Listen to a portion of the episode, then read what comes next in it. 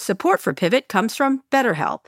How do you know when your social battery is running on empty? Maybe you get a little snippy with your friends or perhaps Scott Galloway, or maybe you just fantasize about canceling plans, creating one excuse after. You're fantasizing about me? No, no, no, never. You're fantasizing about me. Again? Again? Not once. Not once. I get it. I get it. I get it. I'm sorry. Go ahead. All right, get off my ad right now. All right, canceling plans, creating one excuse after another why you have to stay in. I do that to Scott all the time. It's not easy to keep track of how much socializing is right for you. Therapy can help you build more awareness of what you need and when. BetterHelp offers affordable online therapy with licensed professionals. Scheduling is convenient and finding a therapist suited to your style is quick and easy. And we all know Scott Galloway needs therapy. Find your social sweet spot with BetterHelp. You can visit betterhelp.com slash pivot today Get 10% off your first month. That's betterhelp, H-E-L-P dot com slash pivot.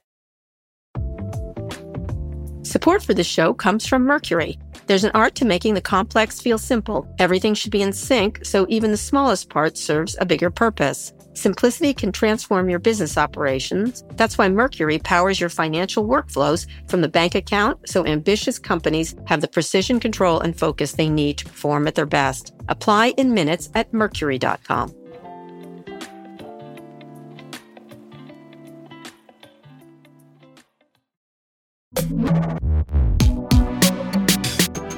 Hi, everyone. This is Pivot from New York Magazine and the Vox Media Podcast Network. I'm Kara Swisher. And I'm a competitor in the Olympic sport of sunbathing, and I'm proud to announce I brought home bronze. I'm bronze. Where do you get, get these terrible jokes? Dad have, jokes. Have you been watching the Olympics? Have you? No, been? and no, neither has anyone else. That's not true. Amanda Katz has been. okay, Amanda. So, so was the Golden Child. They've 28 million people saw the Olympics in Rio. 10 million tuned in. Yeah. Um, I mean, we've talked about this. Is the viewership, and we, I, I think we predicted this. Viewership's down 45, 50%. Yeah. Why do you think that is? Well, one, it's the perfect storm of bad things. It's all the oxygen that's supposed to build up athletes has been talking about the terrible situation that Japan and the IOC and the athletes are in. Two, no one knows where the fuck to watch it. Everyone cuts the cord, so it's like, where do I watch it? Peacock. I'm not doing that. And then I mean, do you even have? I don't even have live TV anymore. So it's. I do, but I don't know where to watch it. You're right. It's too confusing. I watch it on TikTok. It's, the only time yeah. I've seen any Olympics coverage right now is on TikTok. Interesting. Interesting. Right. Well, I do think I think there's not an excitement around some of them, although and getting you know getting you going on a lot of them, um, like the the swimmer, that woman swimmer King, or mm-hmm. some others. You don't feel invested in it, except for I have to say Simone Biles. I will be watching that, and the yeah. women's soccer team still. I still like watching Megan Rapinoe kick ass is always a pleasure. Mm-hmm. Um, but I think probably Simone Biles is the big star here, right? I mean, I'm trying to think of who else. There's some skateboarding yeah, chick and there's a bunch of stuff and a dude. But I'm not that interested in skateboarding as a sport kind of thing. I know I am going to get like pummeled by people, but you know, I just feel like there's no, maybe there will be a breakout star, but it, there, it doesn't feel like it. It doesn't feel like the same level of of marketing that goes into this, I guess, the marketing part of it that we're, and we're exhausted from COVID and arguing about vaccinations. I think this Delta variant popping up in this period, you know, is really, and along with all these climate crisis. Is speaking of which, COVID isn't the only problem threatening the Olympic Games this week. A tropical storm may hit Tokyo today. Oh, Organizers have rescheduled medals Literally for when surfing. it rains, it pours. I know it's the surfing. They have surfing competitions. Even if the storm misses the city, it could disrupt Olympic venues. A Russian archer fainted from the heat. It's very hot there.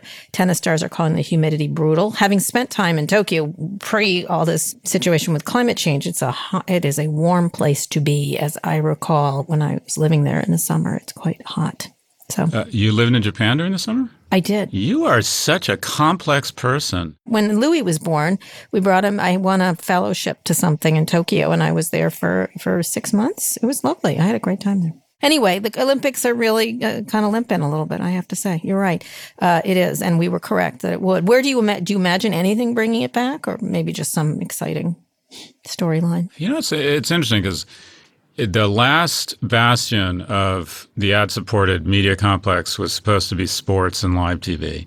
Mm-hmm. And in the last 12 months, we have seen just a dramatic decline of between 40 and 60% viewership at the Academy Awards, the Golden, Golden Globes, yep, Golden Globes. Super Bowl was down 8%, and now the Olympics. And So you think, okay, is this the beginning of the end for uh, the ad-supported media complex? And I don't think the Olympic the Olympics viewership is is is is going to come back. I think it's a structural Yeah. change down. But at the same time, viewership of the Euro Cup and viewership of the World Cup are still pretty strong. So I'm trying to wrap my head around is it the ad-supported nature of it. I quite frankly think that a big component of this Mm-hmm. is that there's a generation of think how much the media landscape has changed in the Yeah. last four years. Event It- television. well, well it- four years ago, I used to have, I'd walk in, I'd turn on the TV, and NBC would pull up. Uh, Or I'd be watching Must See Thursday night, or whatever Mm-hmm. Right. it was. That was about and I and 10 and years I, ago, but okay.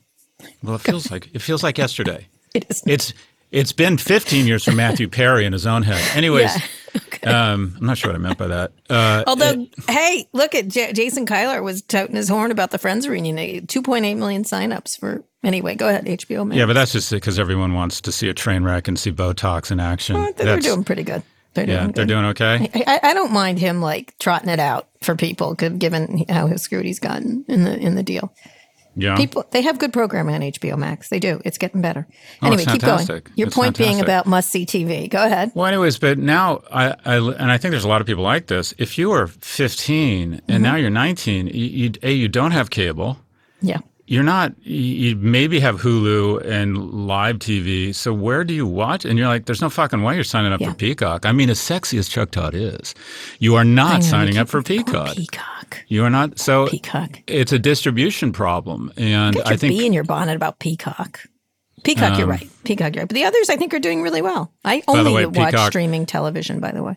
uh, Peacock optioned my second book, Algebra of Happiness, and you know what's Mm-hmm. happened so far? What? Nothing. Nothing, Kara. Okay, so I Nothing. You know, let me just try to give you a little lesson. The only way you're going to be successful on television is with Kara Swisher. off? No, is with Kara Swisher. I am the I am the secret Swish? sauce of Scott. You know what? You keep going alone, and I'll mm, let you do it. it. for a little while. I You- get it. You, it's you and me, baby. For No. like that is where it's going to happen, and so you just wait and see. Speaking of which, I am trying to expand my horizons. I got on the conservative social network GETTR this week, and I have over a thousand followers there. I feel it's fantastic. I it's actually a very good app. Let me just say, uh, Okay. c- from a tech GETTR. point of view, it's very easy to use. It looks like Twitter. It's a cleaner Twitter. It's a, it's actually quite attractive. It's got a few. It doesn't have enough news sources. You can't. You can you can do gifs, but you can't do all the things you can do on Twitter. Not Yeah. that Twitter is the most functionally, you know, fantastic feature functional thing uh, in in the twenty whatever how many years it's been going. Um, but it was launched by former Trump advisor Jason Miller, who is still I think a, a Trump advisor, and it's not bad. And I have to say, I I am enjoying being the liberal on there. I'm like Dinesh D'Souza of GETTR. Except, except he, on Twitter. Except I'm smarter, obviously, than he is. He's an imbecile. But I, I like it. I like. I, it's interesting. I, I'm getting a lot of crime.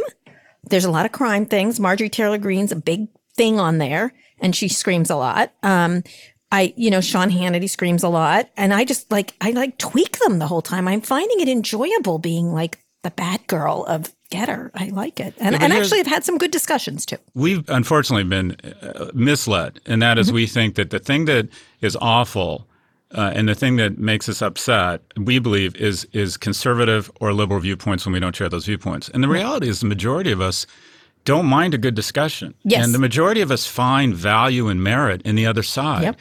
What we don't find value and merit, and what creates, uh, starts to unravel the fabric that is America and democracy one thread at a time, is when these platforms uh, not only uh, allow but promote incendiary behavior from Yeah. bots and people who just weigh in. I'll give you an example. I write, I wrote my blog post last week on No Mercy No Malice was on uh, space. Mm-hmm. And basically saying I miss the days of public capture and NASA, and we've mm-hmm. effectively decided to create a tax structure such that we defund NASA and billionaires have more money, and that's who's going to be in Right. space. I've no, I noticed all your space stuff. Yeah, and we're going to having a lot more private.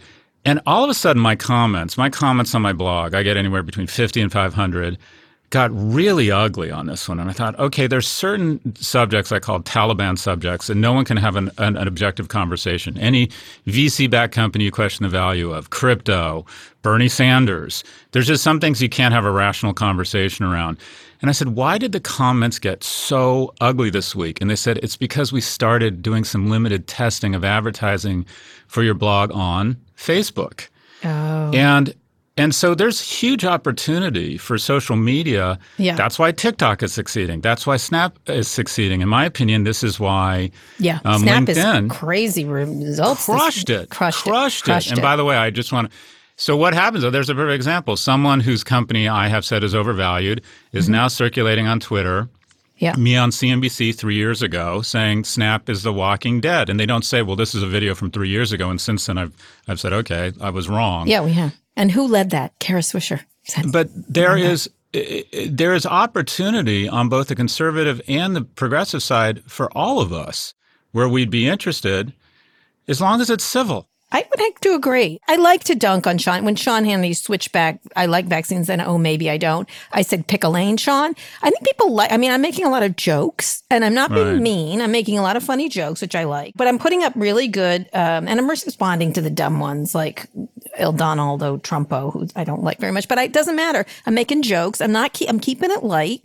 But at the same time, when in the comments, I've had so many good discussions of people who Yeah. disagree with me. And so it's really and you learn. quite. If it's civil, you I find have. okay. I, we're not going to agree, but it's civil. It's been there's been some crazies, but are that are like eh, vaccines are from demon Bill Gates, and I'm like, no, they're not. They're not. And I think by putting the information out there, I'm putting up New York Times stories. I'm like, well, if you don't agree with this, think of this. Or Sarah Huckabee Sanders kept saying Trump vaccine, everyone should take it. I'm like, let's give her a calling. Let's fine, just call it the Trump vaccine if you're going to take it. I don't really care at this point if we have to pay you all to take the friggin' vaccine.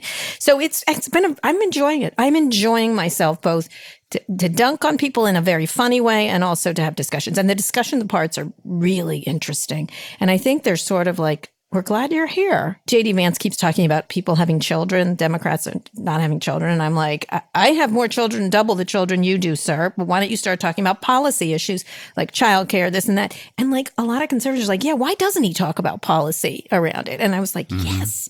Like I know it sounds crazy. It's not, I don't think I'm going to change all, some of these people's minds, but I think it's really Like if you're going to be part of the resistance, you need Yeah. to go behind enemy lines. Yeah. and they're uh, not enemies. Well, my Many of them are. My point Some is, aren't. you need to Yeah. go. We, you need to be open to being on GETTR, and Yeah.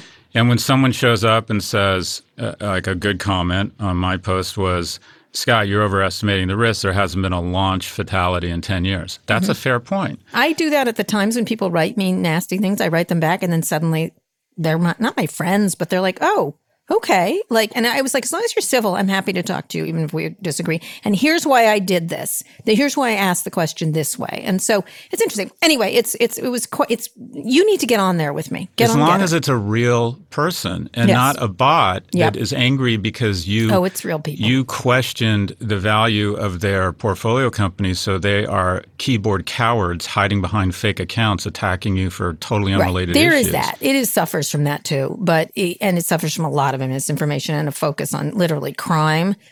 Anti-vaxxers are a little bit too strong on there, and there's a lot of like Biden is is addled, whatever you know, what, whatever. I don't. I, they, it feels like Fox News, uh, Twitter version of Fox News, but nonetheless, I like being there, and I think you should sign up, and then the two of us should have a nice. We'll time. go on. Let's do We'll a on. live GETTR. We will. I'm going to ask them if we can do that. Yeah, it'll be great. All right, time for the big story.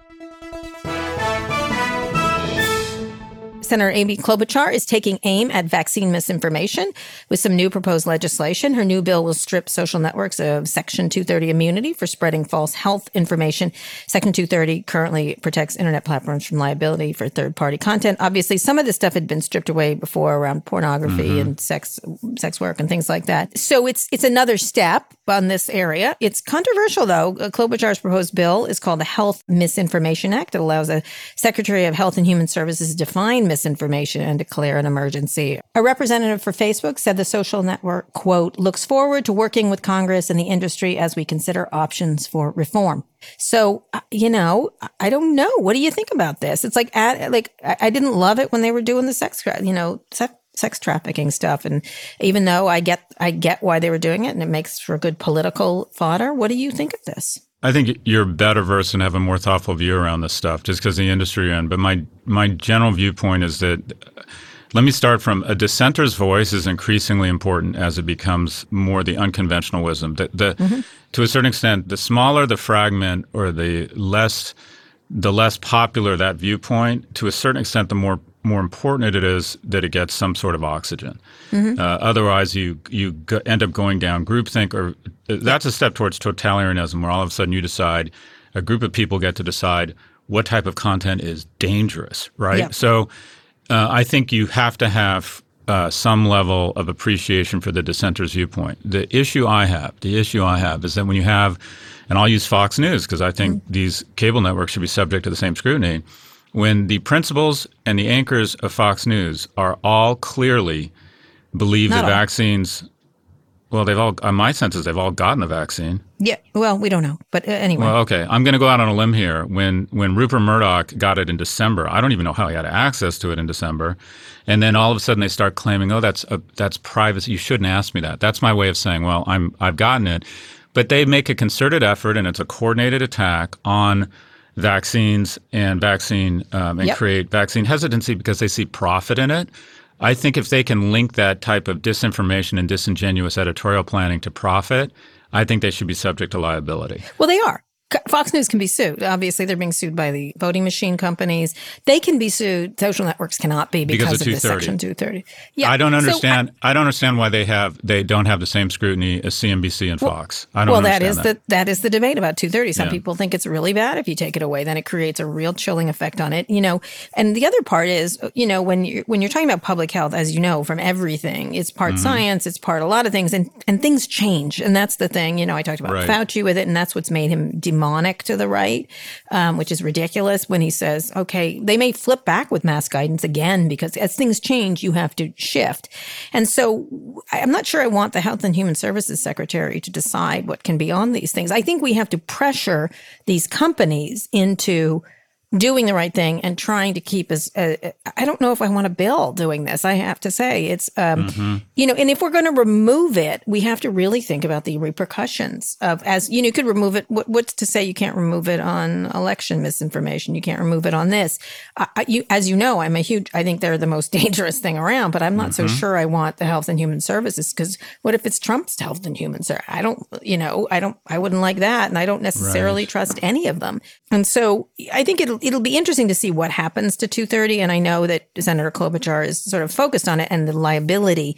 You do have to give these companies some level of liability. The question is, how do you do it right. so that it doesn't turn into this, you know, lawyer lawyer employment fund kind of law and that's really the problem is what does it do what is there's so many people i think are smart that are worried about the repercussions of doing all this and now you know i guess not everyone can agree on sex trafficking, but this is not something that's going to cause a lot of people to say, yes, let's back that. But this kind of stuff does make me nervous. The number one source of dis- disinformation, I feel like it's almost a link to profitability. I think you're allowed mm-hmm. to make honest mistakes with speech, but when you have a doctor, and I use that term loosely, yes, this doctor. who is the number one source of disinformation, and he uses Facebook to promote his alternative therapies. Yep, that guy. And it's clear that the there's Times a wrote about him this week. A, it's clear that there's a connection between Facebook liking controversy and amplifying its content because it creates such rage, mm-hmm. and then there's a direct profitability link. And then you can also, quite frankly, I think you could link this misinformation to death, disease, and disability. Yeah. And I think when you're profiting off of information that you could easily determine is not accurate or not scientifically backed, this is a whole different game when you're talking about healthcare, and there are carve outs to 230. Yeah. Uh, I think that you need to take action. I think, I think, quite frankly, Klobuchar, she's so powerful in the Senate. She has such a good reputation on both sides. I would like to see them go one step further the misinformation thing we have to deal with, that's a structural issue. I think the short term fix we need, quite frankly, is I think we need the Senate to pass a series of legislation that starts cutting off transfer payments to people who don't want to do what the government wants. And the government wants you to get a vaccine and sees right. economic. Yeah, we're not sees, France. Uh, exactly. France hasn't because gone that far, have they? Macron said something really powerful, and that he said people have essentially conflated um, absence or freedom from oppression for, uh, as freedom from responsibility. Mm-hmm. And the reality yeah, is that, was smart. That the two are the two are entirely different, and that is your f- absence of, a, of oppression is a function is a function of your willingness not to take absence of responsibility. Mm-hmm. That's the whole point. That the, yeah. the the nations that end up with the least oppression are the ones where the citizens engage in the greatest level of responsibility, and we've conflated the two, and it just you believe that you're being oppressed if you're asked to be a citizen. Yes, this is uh, true. And yet, I do not feel like the Health and Human Services Director is the one I want to decide what information and misinformation is. I, it, it, it's so everything is so politicized that it's almost impossible. I do think we should be required. You know that. I think we should be required. You, you if you don't want to get the vaccine, just like any other thing that you won't do, uh, you know, like rabies, not rabies, excuse me, um, rubella, whatever, rubella, yes. um, you don't get to do things. That's all. Yeah. okay. Your choice your life, that kind of things. And then, oh, and then let the legal system sort it out if you're allowed to, to, to, and I think judges, most judges would be like, you're a threat to public. I want this to be in the legal system and not in government. Like, if that makes sense. Well, well even the Second Amendment, which people hold very dear to them, you distinct of your rights, you cannot bring a gun on a flight. You cannot bring a gun into a school. So why would we allow you to bring a much more, in many ways, a more dangerous gun yeah. into crowded places. Why would we allow that? Why wouldn't we have some sort of, when we are having death everywhere, why wouldn't we have some sort of elegant screening mechanism that says, fine, you want to cash our check or transfer payment, you have to show proof of vaccination. Yep, you want yep, to take your kid to a public school, you have to show proof of vaccination. I just yep, don't. Yep it's enough already. Uh, it, and, and so 230 and the nuance around 230, and there's some really interesting things here. So because, for example, Facebook took down content talking about whether or not the virus had originated in a Chinese lab. And yeah. so, and then you think, okay, we should have seen that content. So it is very difficult for Facebook and everybody else. I think we are moving towards a better system there. But short term, we, and there's some good news, vaccination rates have started to tick up again. But this is this is all hands on deck. Yeah, but this miss this these exceptions are carving out. I mean, yeah. one of the things she did say, Senator Klobuchar, we need a long term solution.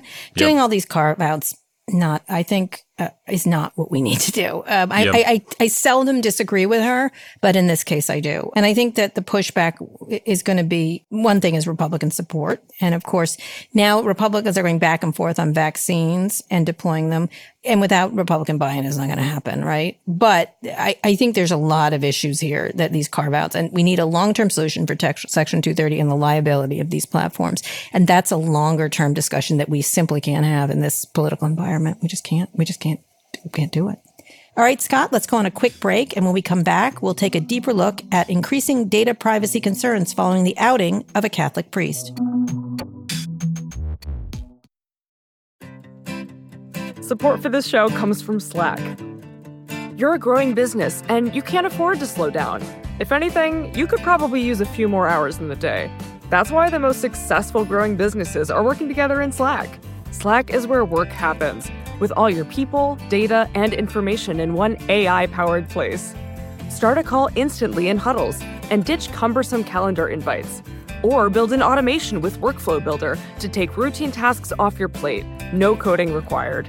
Grow your business in Slack. Visit slack.com to get started. Support for this podcast comes from Constant Contact. If you're a business owner, you already know that it's really, really hard to cut through the noise of everyday life. If you want to connect with your customers, you need to break through the noise. You need Constant Contact. Constant Contact is a marketing platform that makes it easy to reach new audiences, grow your customer list, and connect over email, text, social media, and more. Whether you're a marketing guru or just learning the ropes, Constant Contact offers writing assistance tools and automation features that make it simple to say the right thing at the right time. So get going and start growing your business today with a free trial at constantcontact.com. Just go to constantcontact.com right now. Constant Contact, helping the small stand tall. ConstantContact.com.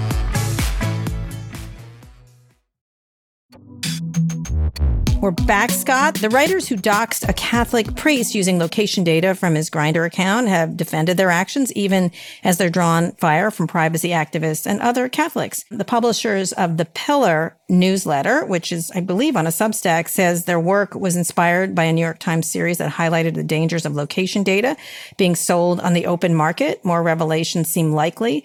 The Pillar reports that it found patterns of location based hookup app use at more than 10 locations connected to the Archdiocese of Newark. Uh, this was, was an incredible story written about these two people working for Catholic publications, and they moved away because they didn't think they were doing enough to investigate this stuff. And the people they used to work for like, we didn't had had access to this and decided from an ethical point of view that it wasn't correct. A spokesman for Grindr says the app is not a source of the data, but the details are slim of how they got it. This is a really interesting story because on one hand, there is all the hypocrisy. And I, I got a lot of pushback when I said this seems creepy to me. Um, and it, hypocrisy of these priests being, you know, so anti-gay and then being gay themselves. Mm-hmm. But, uh, but it's, it's also that these guys are sort of very cavalier in this article that uh, where they talked about uh, what they were doing, and they felt that they seemed to be on a a crusade. I hate to use that term here, but that's what it seems like about these priests. And so there, there, there seem to be advocates in a lot of ways, and yet mm-hmm. they are still reporters. What do you think uh, about this? This idea of being followed everywhere? It touches on a lot of things. I think that mm-hmm. there has to be some liability that if you're respond, if you're a platform and you have people's data and you let that data be accessed, or you access private data of an ordinary citizen, and it really defames them or has a tangible impact on their ability to make a living I think there's got to be a liability in there. I think more people need more checks around ruining people's lives. The thing that struck me about it was just the level of homophobia we have still in our society. Because I asked myself, I wondered, okay, if a religious figure had been found to be on apps hooking up with women, um, mm-hmm. would we have cared? Would this have been mm-hmm. a big story? I mean, remember, yeah. Gawker did this awful story about just like a mid-level executive at a at a media company in New York who was going on apps and he was married with two kids and uh, was having was getting male escorts. And mm-hmm. the thing that made it titillating in like a reveal for more clicks so Gawker could make more money was that okay, if if it had been a married executive, you know, having sex with other women, having affairs, no one would have cared. And it's like, well, why do we care? Why, why do we? Why is it? Uh, I understand the hypocrisy, but I really, I really feel for this guy. Yep. I, yep. I, I, think you know his life. His life. I don't want to say it's ruined, but it's it's it, this is a very difficult moment for him. Remember the governor of New Jersey? Yep. He was forced to resign because he was having affairs with men. If he'd have been having affairs with women, he could be a president. Well, you know what's interesting? This is interesting. This is this guy named Ed Condon and J.D. Flynn. There's a big story in the Washington Post. I urge everyone to read about them. They had broken away from a longstanding Catholic news agency that they worked at. They were journalists. We aim to do serious, responsible, sober journalism about the church from the church and for the church. We want the pillar to be a different kind of journalism. And then they did a story that, as the Post notes, mainstream news organizations would be unlikely to touch. And they have argued that this is the right thing to do, but one Catholic writer described it as a witch hunt aimed at gay Catholic priests. 100%. And so, you know, these two are quite conservative in the conservative side of Catholicism. And it does feel like, you know, this conservative Catholic media scene is, is if he'd really. Been, if he'd been having sex with female members of his congregation, which ha- happens a lot, he'd be shamed. And then in two or three years, he'd be back. This guy's yeah. never going to be back. Yep. This guy's yep. never going to be back. And yep. it reflects something ugly in our society still that we find it more interesting and more call out and more gotcha if you're having sex with people of your own sex. Now, granted, the Catholic Church is a homophobic uh, organization, so they're calling out their hypocrisy. But at some point, if if it's a legal app and people I, I, mean, were people really depending on this guy? And I don't understand. And I'm not. I'm not even a fallen Catholic. I, I'm a rabid atheist. Were people really calling on this man for guidance and spiritual leadership because he was a celibate? And I understand. I understand that yeah, well, you take that down. discussion. This is that's a bigger discussion within the Catholic We need a bigger Church. boat. Let me just read the two quotes in the post from these two people. One is Condon. There's nothing to recommend the indiscriminate naming and shaming of people for moral failures just because you can. That is unethical and is not something we believe we've done. The other reporter, the guy, the guy runs the, not reporter, runs the newsletter, Flynn said, people are entitled to moral failures and repentance and reconciliation and a legitimate good reputation. There's a difference between that and serial and consistent immoral behavior on the part of a public figure charged with addressing pub- public morality. Isn't there? And they were pointing to a New York Times opinion piece about the dangers of leaked this leaked uh, smartphone data and use of such data to identify a person who was near the Capitol on January 6th, which was uh, uh, different. The New York right. Times quoted one man who was interviewed and agreed his name being used. So the writer of that, Charlie Warzel, um, said this is ridiculous. These two are no way represent what I was uh, talking about. And I, I think this quote is perfect. This was the nightmare scenario we were talking about to some degree. To see it happen is just confirmation of just how dangerous this type of information is. Uh, despite the fact that I don't think there are any ethical similarities with what we did. And this, it obviously makes me feel terrible that our work was used as a justification in this. I, this is really, I, I mean, it's interesting because people are going to do it once this once this cat is out of the bag, as the story points out. This is the problem, and now everyone's going to just do it. Now that the, you know, the sled's over the edge, I guess. Uh, it feels as if there needs to be some sort of, if you're not a public figure, if you ruin people's lives by accessing data that they thought at some point would be private, um, it does feel like either the platform or the the individual. I mean, I, I hated to see Peter Thiel put Gawker out of business the way he put them out of business, mm-hmm. but I also liked it. I thought this is a morally bankrupt organization that decides to ruin the lives of people because it can for clickbait. And there, I don't know if it's, I don't know if there's, if you can legislate your way out of this, but you read this stuff and you think, okay, we're, our morals have not cut up, just as our instincts haven't cut up to industrial food production, mm-hmm. uh, and we're obese uh, our it feels as if our judgment and our morality and our concern for the welfare of other people and our forgiveness is not cut up to these technologies. Yeah, it is going to be it, it, the fact that they can track this guy's. This is just a. I get these stories that came out and, and the hypocrisy arguments. I get them. I, as a gay person, I get them. And I remember in the Reagan yeah. administration, there were several gay people that were doing anti-gay things, and there was a whole debate about outing. And I was not. I was like, at the time, it was very dangerous to be outed. I still some well, days. I'm like, I mean, uh, you got to think if it's someone who's very dangerous to gay people, I get it, but it's right. this this tracking them is just I just have a wide stance.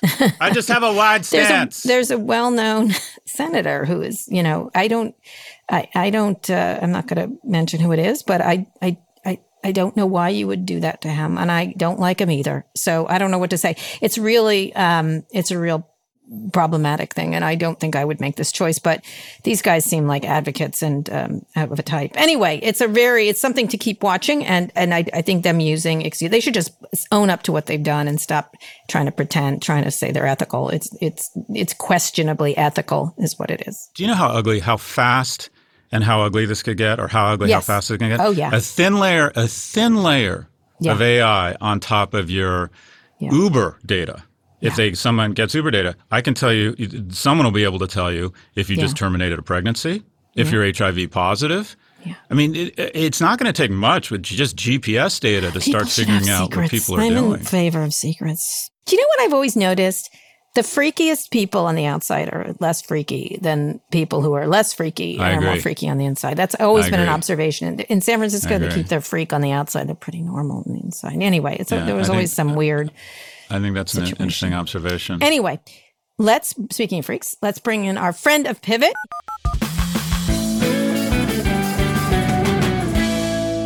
He's the co-author of The Cult of We, WeWork, Adam Neumann, and The Great Startup Delusion. He joins us from the Wall Street Journal, where he's been writing about electric vehicle startup boom, which is cool. Eliot Brown, welcome to Pivot. Glad to be here. So, Elliot, I just we have to give you credit. I know that you think that Scott got too much of the credit for the WeWork decline, but Eliot has done a lot of the great that reporting hurts. that oh, led are you to stirring it. Oh, Scott, up? you were great Jesus, too. You're stirring Actually, it up. We credit yes, you. Yes, you do. We've heard you book. do. I know. We know that. We know. But let me just say, you did amazing work. Many reporters did, but you are among the top ones who did that. Um, so we want to give you much credit. So, th- so tell us a little bit about the the book. Obviously, Scott knows a lot. I'm going to let Scott lead this, but tell us a little about the book to start, and then Scott will jump right in. Uh, good to be here. I, I, think that the sort of like short version of the book and what we found was like trying to f- follow the money because we knew a lot about mm-hmm. WeWork right. beforehand. And so this was sort of like, why did so many smart investors, and a lot of them actually were smart investors, uh, mm-hmm. get and CEOs of, of the largest banks, uh, you know, get very personally involved and bullish on WeWork? And how did like, mm-hmm you know, this, the whole financial sector convinced itself that a, uh, you know, the, the country's most valuable startup was really actually just a mirage, right? I mean, mm-hmm. it, it, was a real estate company in, in tech clothing and then imploded in a really spectacular fashion. So the, the short version is why smart people do dumb things. And uh, that's a lot of what we, we focused on along with, you know, some tequila jets and, and yeah. luxury homes. I'm curious, Eliot. What what in the book? This story got a lot of coverage. It just captured people's imagination, and they just kept tuning in. What are one or two things uh, that you found that are in the book that people might not know that you think are really interesting, or what that is different than the conventional wisdom around the story of WeWork?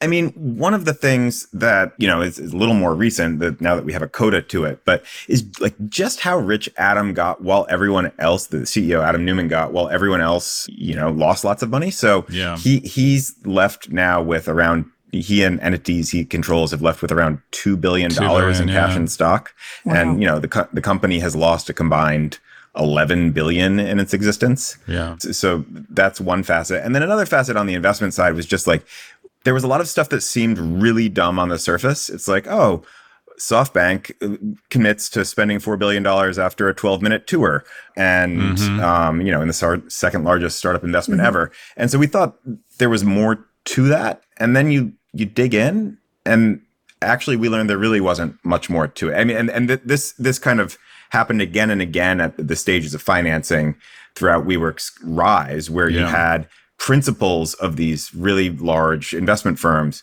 committing in a like within minutes of meeting Adam, and then they'd go do the due diligence. And I, I, guess this is a new thing we found. They we found that like these these investors would at, at Fidelity, at at at uh, the Chinese private equity company, at SoftBank would look into it. Analysts would like type numbers into spreadsheets and be like, oh, well, this is a real estate company and it's really overvalued, right? And yet then the investment would still go through. So why?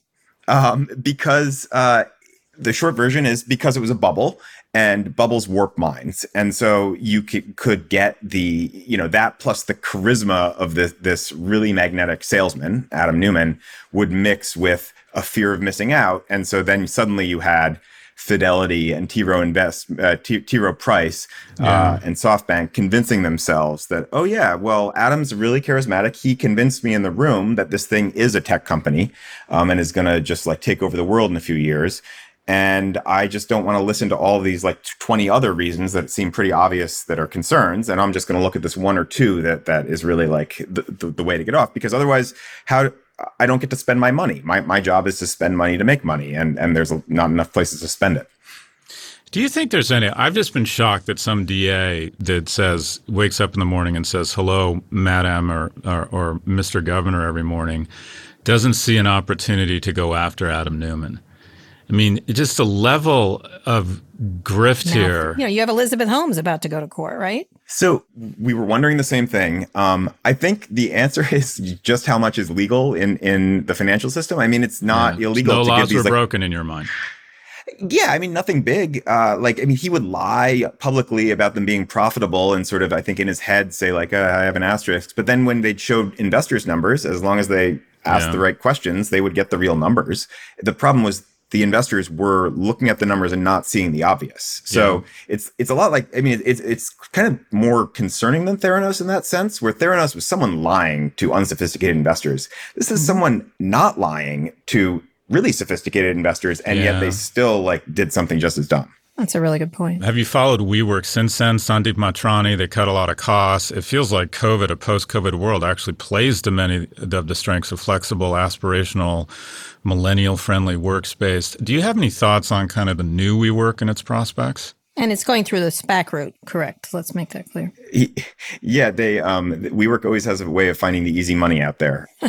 yeah, I, I, it's kind of like this weather vane now for what's going to happen with the future of the mm-hmm. office. And uh, you know, if companies like decide that they don't really know what they want and they want short-term space instead of long-term while they figure it out, it, it yeah. makes a lot of sense. Um, so it could do well, but like it's pretty clear the world now views it as a real estate company, and yeah. and so it's never going to like be if just because people fill back the offices doesn't make it a $47 billion company again. I mean, they're right now like an $8 billion company and they have a lot more desks than they did when Adam left. And, you know, if they fill them, who knows, maybe it'll be a little more than that. But it's, yeah, the, the, the rocket ship to the point where anyone will be caring about it or doing podcasts on it, I think is, is probably uh, not happening anytime soon. One thing I'd love to know is because one of the things when I talk to in previous investors, they're sort of not, you know, you called it the great startup delusion they don't really care that that happened, right? They were like, yeah, whatever. Feels quaint you know? now.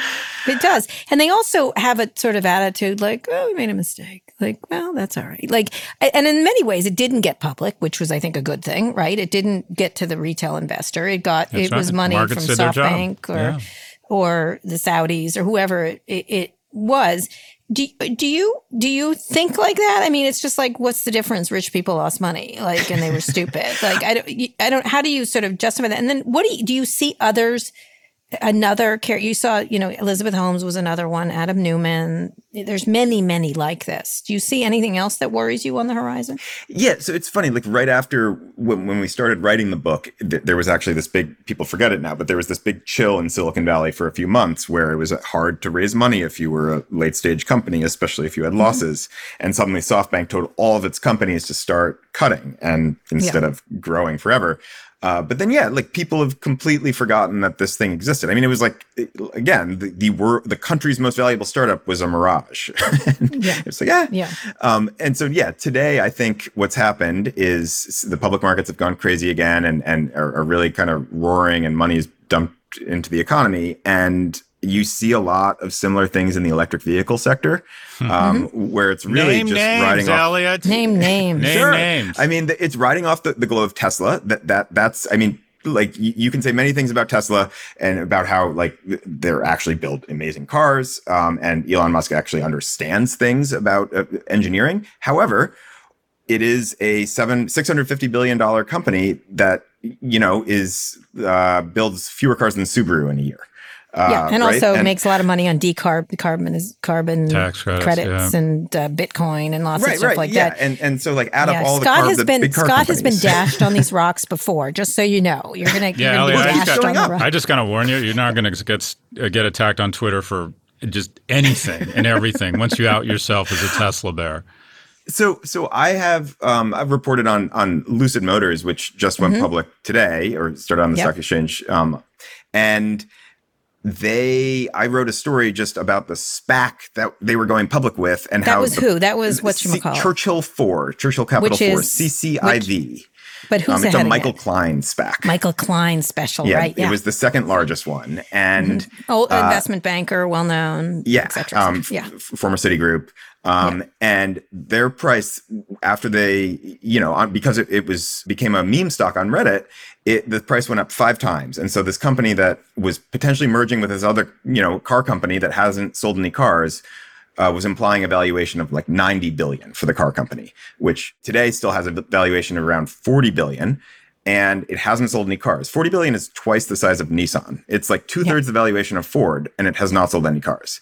Uh, so I mean, you can think of amazing things about the future, but that's that's a very unprecedented thing to to happen out there. Indeed, there is. I although you know someone's going to run the car companies, these car companies eventually. What, when you look at that, what do you as a reporter like? Look, Adam Neumann's easy because he's got the hair, the Jesus thing going on, the wife who's problematic, the, the whole jets. there's the private jets, the, the pot that he likes. To, is it pot? Right? That's yeah, that pot. The, the, the vents that suck pot out of his offices. yes, exactly. He was. I recall smelling that when I was there.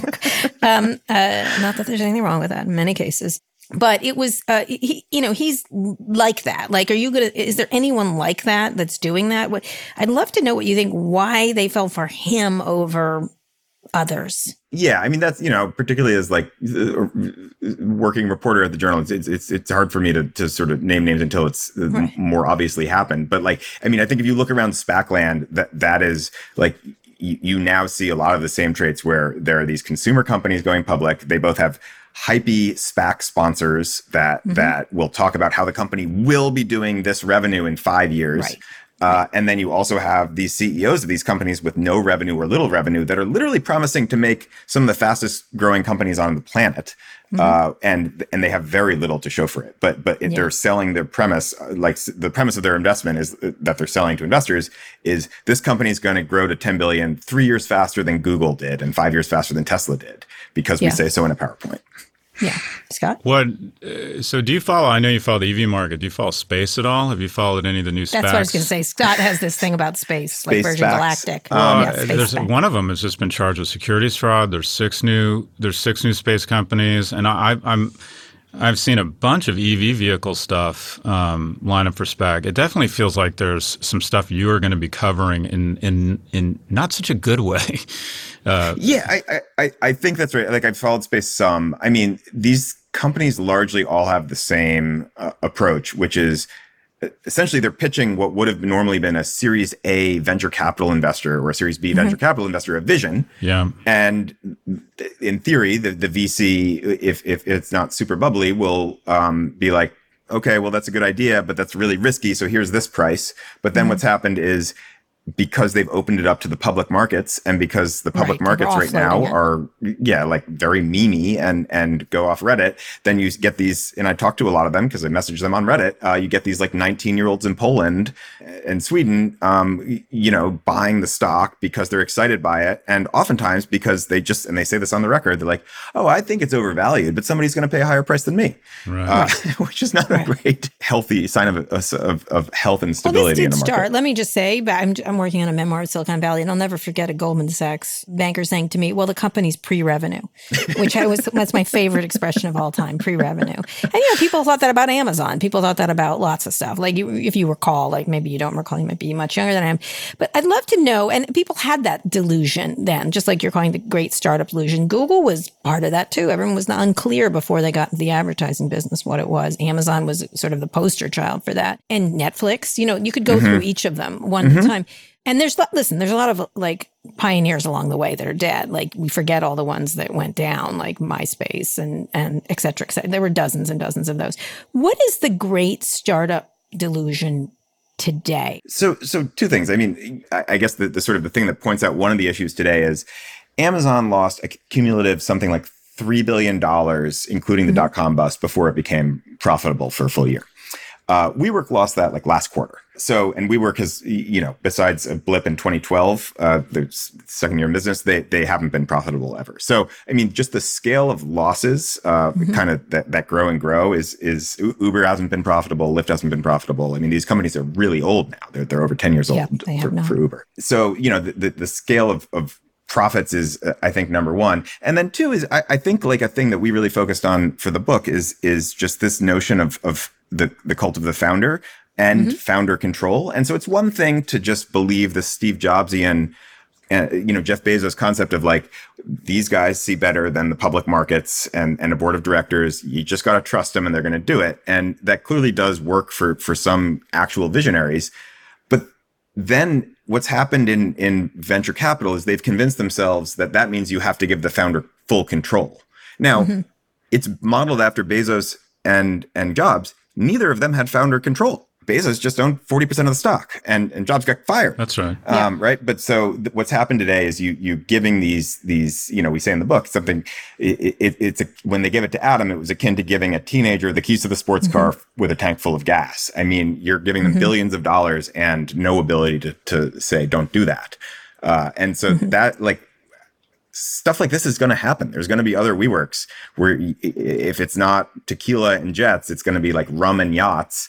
And mm-hmm. uh, there, there's going to be really big implosions if you just have this uh, concept where where founders are immortal beings and you give them full control. Yeah, it really is peak founder, which takes me to another question. Has most importantly, has Rebekah Neumann found enlightenment or opened another kindergarten? Has is are things working out for Rebekah? Because she she strikes me as really likable. I'm really hoping things work out for Rebekah Neumann. Um, Once again, it's not Cheryl's fault as much as Mark's, but let's go. Adam, yeah, I, I, don't know. Adam, he's got great hair, Kara. You just love he's his hair. You're in love with his hair. By the way, I interviewed him. The I hair. interviewed him on stage at a JP Morgan conference.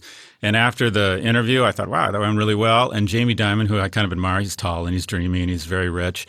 And he came on stage and he caught I he grabbed my you know we met eyes and I thought oh my god Jamie Dimon loves me. Come. He practically ran my ass over to get to Adam Neumann. I mean he literally practically started French kissing Adam Neumann. I just couldn't get over yeah. the relationship these yeah. two had. So this is my real question here. Is like what is going on with them? Are they the Jared and Ivanka of of Amagansett? Like, where are they now? What's their viewpoint? Do their employees yeah. hate them? Like, what what is up with yeah. the Neumanns? What what what are they doing? Yes, besides a reality show soon enough, I'm sure. Uh, the Neumanns are in Amagansett. Um, my I have a friend who drove by uh, the other day and just is like chance Adam Neumann. Priests? Is he going to that? I'm sorry. Go ahead. I'm sorry. Saw him holding a pizza he box. a lot of kids, um, right? They have yeah. a new kid, so they have six kids now. Um, yeah, they have. And he just bought a forty million dollar house in Miami, which uh, I would note has, if you live there over six months of the year, has has no capital gains tax, and he just has a yeah, uh, stock sale that. that. has a huge capital gains bill. Um, oh, there oh, we go. What a surprise! Uh, they there sold some of their go. property. So, there, there. She bought the. He's the, had the it with New York governance. He's had it. He's had it. Yeah. um, anyway, yeah. all right. So so he's fine. He's doing fine. Yeah, yeah billionaires sure. are doing fine. I mean, he wants to. He wants a second act. We don't really know what it is. He told people like, "Ah, oh, I want to do something in in the future of living." Um, but then that seemed to fizzle. Yes. Oh no, he'll be. Uh, I'm sure he will be back. Did he talk to you for this? He didn't book? talk Did for the book. He, we we talked before. We, we, it was ah. wasn't for lack of trying on our part. Um, but uh, he he we we talked with his PR person some, but not much. Yeah. I'm telling you, it's a shame because well. he is very good looking, Eliot. It is okay, really nice. The reason the hair is so uh, amazing is because uh, he had a hairdresser that would follow him around, uh, and as with the surf oh, coach, as with like the family for, of the yeah. surf coach, as with the school teachers that they employed uh, for WeWork to go then educate their own children, the surf coach's children. So um, you know, the hairdresser was in the entourage. I'm so glad we all got him. Boy, did that, you know, this reminds me at the end of the whole AOL Time Warner mm-hmm. debacle, mm-hmm. someone who was at uh, Time Warner was like, you know, when they shoved them all out, Bob Pittman, Steve Case, everyone else, and they're like, oh, Carol, we got them. I'm like, Steve Case owns half of Hawaii everyone that you talk about has hundreds of millions of dollars and your stock is in in the t- in the toilet i'm like nice job getting them we're going to be get these people, uh, eliot we're going to be at the business school writing we do courses on negotiation which is largely for faculty who don't want any accountability and so they come up with stupid classes that there's no output or measurable output but anyways we'll be doing case studies this individual figured out a way to get a 20% commission on losing $11 billion. That's never been pulled off no. in history. You could argue that he is the greatest negotiator in history, and we can learn a lot yeah. from kind of understanding the oh, attributes. Oh, he, we shall not. One of the ironies is when he was CEO using WeWork's money, he did all these acquisitions at these really high valuations that just were sold for peanuts. And so it's like he's kind yeah. of the world's worst negotiator uh, when the he's Wave doing Company, except for the Wave yeah, Company. Yes. That's my favorite. This, the yeah, there's a whole bunch. Of, I remember when they came to that to me, and I was like, "What? Like what? what?" I remember saying "what" several times. Anyway, uh, Eliot Brown is has great hair, and he is the co-author of "The Cult of We," "We Work," Adam Neumann, and the Great Startup Delusion. You should read it. It's a great book. Eliot, thank you so much. Thank you so much. Very likable. Yes, Scott, I think he was. I think very likable, very likable guy. He credited you in the book. That's all you yeah. need to know. What yeah. a thrill. All what right. Thrill. One more quick break. We'll be back for wins and fails. This episode is brought to you by Shopify. Forget the frustration of picking commerce platforms when you switch your business to Shopify, the global commerce platform that supercharges your selling wherever you sell. With Shopify, you'll harness the same intuitive features, trusted apps, and powerful analytics used by the world's leading brands. Sign up today for your $1 per month trial period at shopify.com slash tech, all lowercase. That's shopify.com slash tech. Support for this show comes from the Harvard Business Review. You know, there's this idea in business that some people are born to be leaders. You either have it or you don't.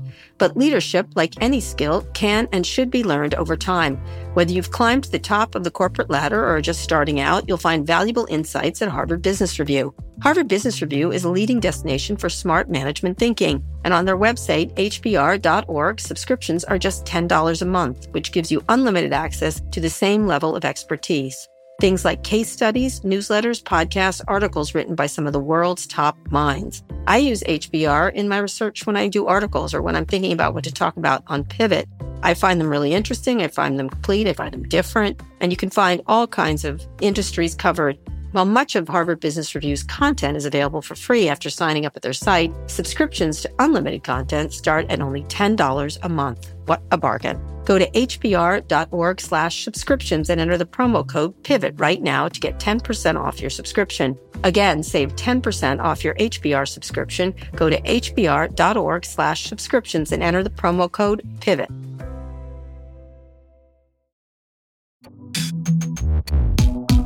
Okay, Scott, wins and fails.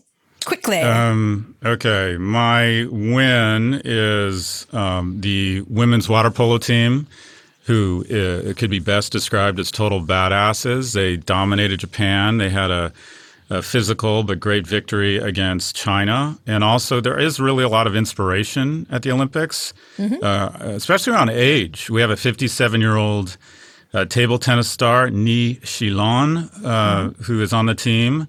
Also, there is an 11 year old that qualified to serve on the table tennis team for the Syrian Arab Republic's team. There's a 57 year old and a 66 year old who qualified for the equestrian uh, comp- uh, teams and other sports. Jake Gibb, oldest man uh, in Olympic beach volleyball at 45, also a uh, cancer survivor. Sue Bird, who's going for a fifth Sue women's Bird. basketball gold medal uh, at the Megan age of Rapinoe, 41. Mm-hmm. Uh, Megan's married? I didn't know that. Um, they're married. And the evergreen 46 year old gymnast Oksana Chusovitina Hmm, I got that one right. Uh, we'll also be at the Olympic Games. So I think, anyways, I wanted to give some shout outs to some amazing nice athletes. after trashing the Olympics. And then my loss or my fail is uh, this is a trivia question. You know, how well do you know Scott? Because you claim we're friends. You tell people we're friends, but you really don't, don't invest in our relationship. friends, but okay. Yeah, you do. I've no, heard you do. Anyways, I, I don't. Anyways, so what do the following? What do these the following organizations all have in common? Okay, the student body at University High School. Mm-hmm. Stanford, Duke, Kellogg, University of Indiana, University of Texas, Wharton, and now the Soho House. What? Oh, and the Ocean Club in Florida. What do all of these organizations have in common? I don't know. Did Scott pay? Uh, do you go there? I don't know. Okay, I applied for membership. Okay. All of these. I either applied yeah. to college there or I applied to be a member, oh, and I oh, was rejected by all of them. Wow, you got you got rejected by the Soho Club, Soho House. Oh yeah, yeah I, right, I, I wow. applied like six months ago, thinking, oh, they're going public, which means they'll let in anybody. I was yeah. wrong. I was wow. wrong. I haven't Do you want me to in. get you in? I declined. No, I, don't, I, I declined. All my friends, I'll say that. I don't want any friend I, I know to get me an offer. The they couldn't believe it one yeah, time. Yeah, I know. They, Everybody they, wants Kara. Blah blah blah. No, Anyways. they did, and I said no, and I, wouldn't use it. But what, why don't you why don't you call Brooke Hammerling and get in the San Vicente one, the one in LA? That's I'm fine. Get I I wear it like a badge of honor. I am fine Wait, being let rejected me list by that again. Places. What, what what Stanford? I was also rejected by Stanford. What else? Stanford, Wharton, University of Indiana. That hurt. I that didn't hurt. Apply to either. Of University things. of Texas, Wharton, Kellogg, Duke. Oh, I got rejected by Duke. I forgot about that. Oh, I ran for five different student body offices in high school yeah. and lost them all. Uh, Sophomore, junior, senior class president, and then the Soho House. That one kind of hurts. Wow. Anyways, but my loss. they do let everyone in. they do let everyone in. My what loss. Did you do?